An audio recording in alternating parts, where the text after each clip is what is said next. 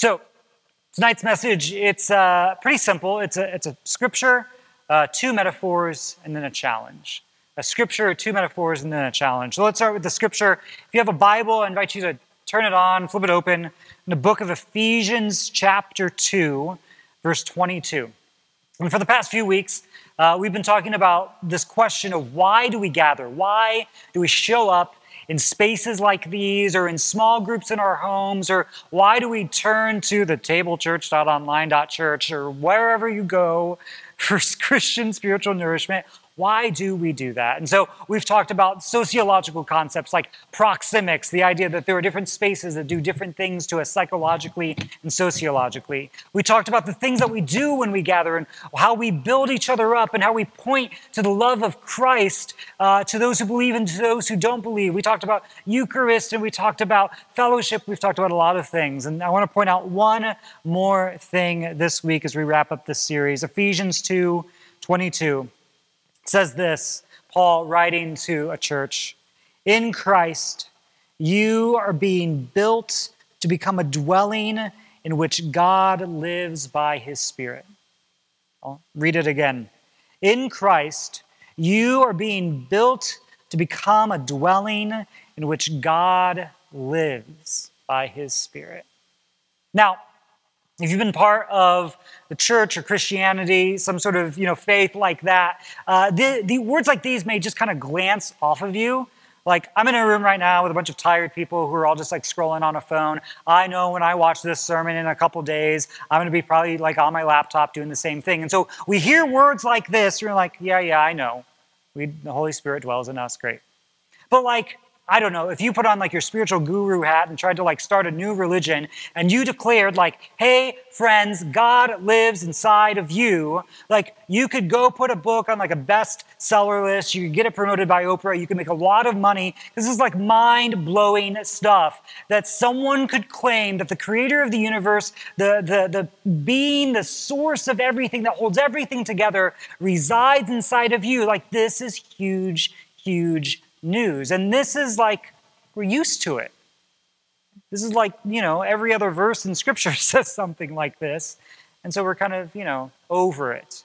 But this is massive stuff, massive implications that said, like you, the created person, flesh and bone, and you get sick and you get tired and you don't like your job and you don't like your in laws and you, you're tired of your neighbors and you really like curry and you really like bubblegum, whatever, like all the things that make you you. You are the dwelling place, the temple, the residing place, the living room of God. G A W D, God lives in you. Now, here's the thing I want you to notice about this verse, and then we'll turn to our metaphors. It says, In Christ, you too are being built together to become a dwelling place in which God lives by his Spirit. The you in the original language is plural. The you is plural. It's as our southern, southern brothers and sisters would, would say, y'all, youins, all you all, you guys, as us northerners like to say. In Christ, you all are being built together to become a dwelling in which God lives by God's Spirit. And so we, we think about our faith often in very individualistic, personalized kind of ways. Jesus is my personal Savior. I have a personal relationship with God. When I feel close to God, it's just me and Jesus. And you know what? That's important. Like we see in Scripture, even Jesus would walk away from the crowds. He would get by himself, just himself and his Father, and he, they would spend time together, just the two of them. A personal relationship with Jesus is important, don't get me wrong. But most of the time in the New Testament, when we read this kind of language, that you are the dwelling place of the creator of all, it's talking about a group of people. You can't be the dwelling place of God unless you're doing it with other dwelling places of God. It's a communal thing. It's a thing that we do together. It's a thing that we can't just do on our own. And that flies in the face of our very oftentimes white, individualistic Western religion. But the original writers of this book, of the people who are experiencing God and Jesus in brand new ways. We're saying, no, no, no, no, no, no. You can't do this by yourself. If you want to be the dwelling place of creator of everything, you got to do it with a crowd. You got to do it with some friends. So, two metaphors. Um, I'm going to ask the people in this room to pay attention to me for a second. Name me some of your favorite uh, TV shows about a group of friends. Favorite TV shows about a group of friends. Friends, classic. Any others? What? How I Met Your Mother, which is basically New Girl. Stranger Things. Yep, yep, yep. Group of friends. Any others? Community, office, parks and rec.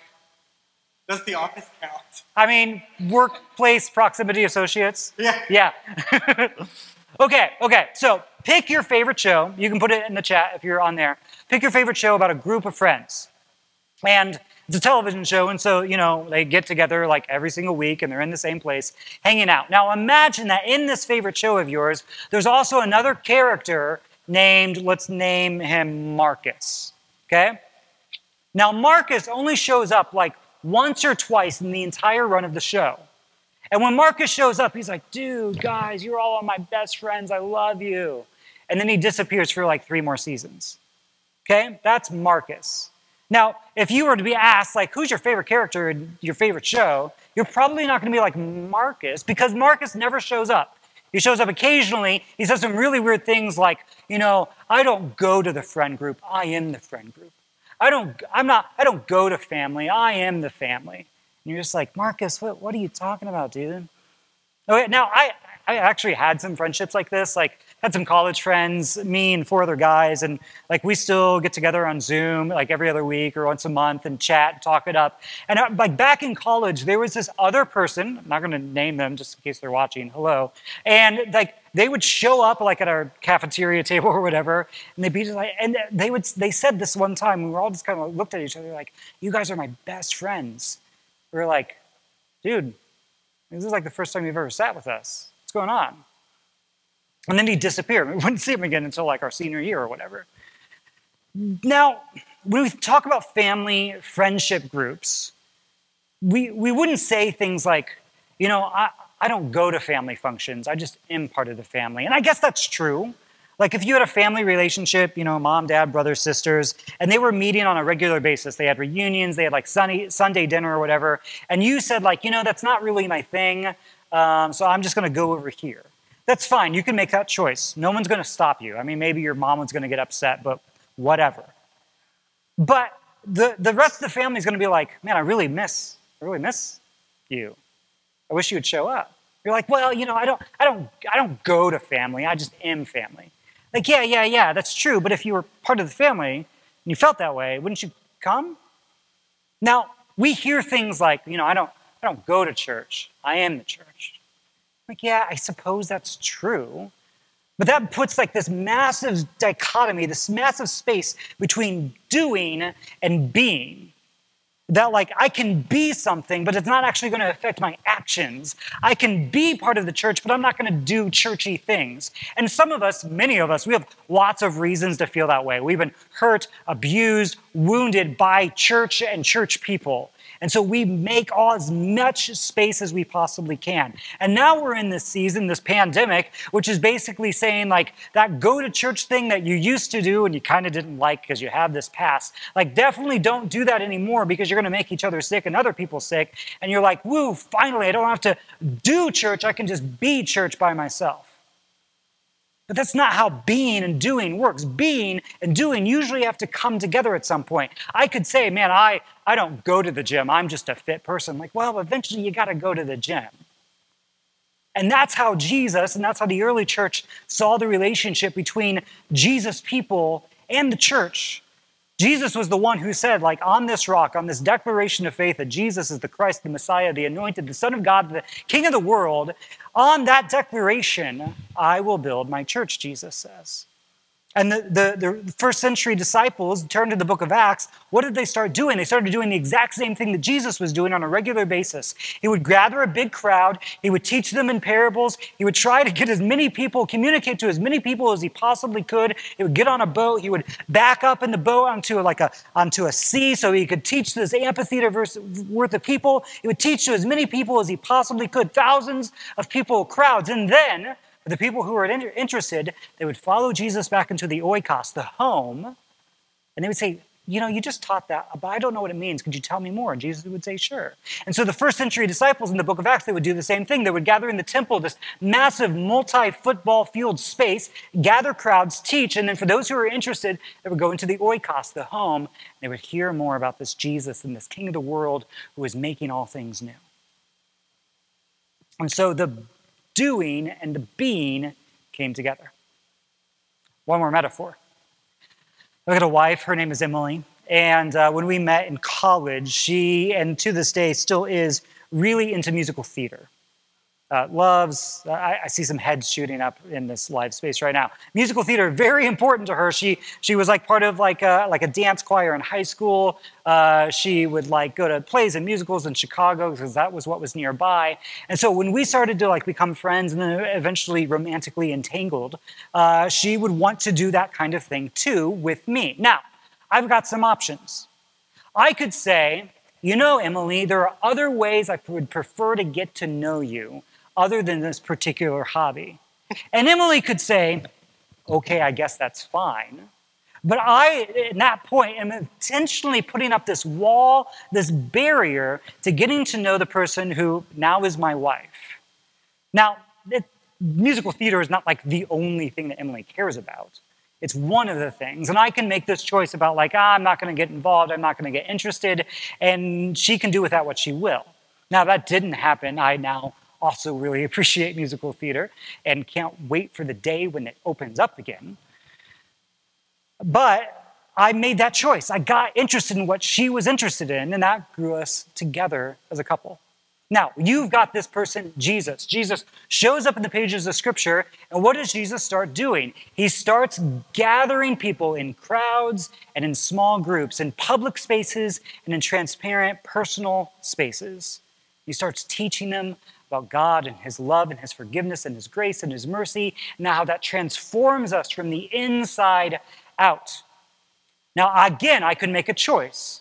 I could say, like, well, Jesus, I know you did that. I know that was like your primary method of ministry, but it's not really for me. So I'm just going to do like my own personal religion thing with nobody else by myself. You could do that. And guess what? Jesus is still going to love you. He's still going to accept you. He's still going to forgive you. He's still going to offer all of the benefits of relationship with Jesus to you.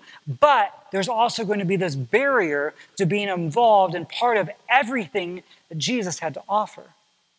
The first century church in the books of Acts, they looked at what Jesus did and they kept doing it. Now, again, don't get me wrong. We've messed it up a lot of different ways, and we've probably made it overly complicated, and we've probably hurt a lot of people because we've tried to tie them down to institutionalized religion. You know what? I can preach a whole other sermon about the evils of institutionalized religion if you want me to. But it's also religion that got passed down from generation to generation because of places like this that I have to thank for even knowing who Jesus is. And so I can't just reject the institution without also a little bit of gratitude for them passing on what it is that I'm trying to reject in the first place and like accepting what's so good about Jesus in the first place. So, a scripture, two metaphors, and then a challenge. If we intend to grow, we intend to grow in Christ likeness and looking more like God and God's Spirit what the New Testament calls the fruit of the Spirit of being gentle and patient and self controlled and all of that. It seems to me that the primary method shown to us in Scripture is through gathering. Gathering in places like this, gathering in small groups and homes, and in the meanwhile, gathering on online communities like we're doing right now. That seems to me to be the primary method of how growth happens. Now, it's hard and it's not instant, it takes time. And you know what? Sometimes people suck and we don't like them. But I don't think that's an excuse to say, I'm going to be the church but not do the church. I'm going to be Christ like but not do the things that actually form me into Christ likeness. And so the challenge is this show up repeatedly on purpose.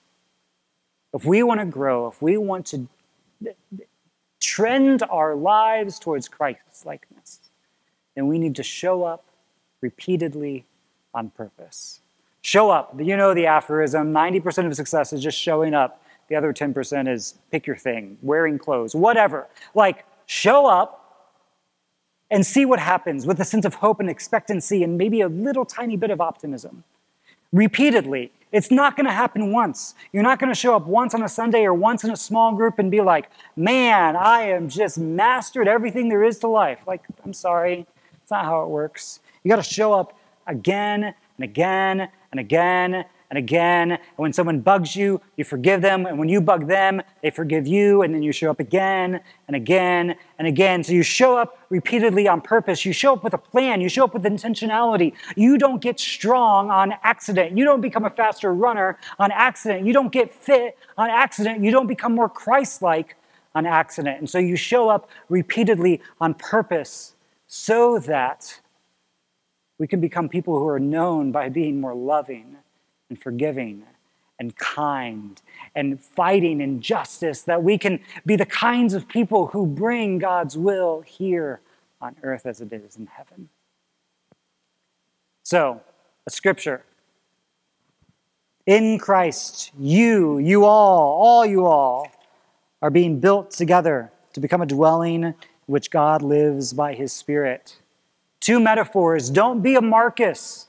Don't just show up once every once in a while and say, like, ah, oh, you all are my best friends, peace out.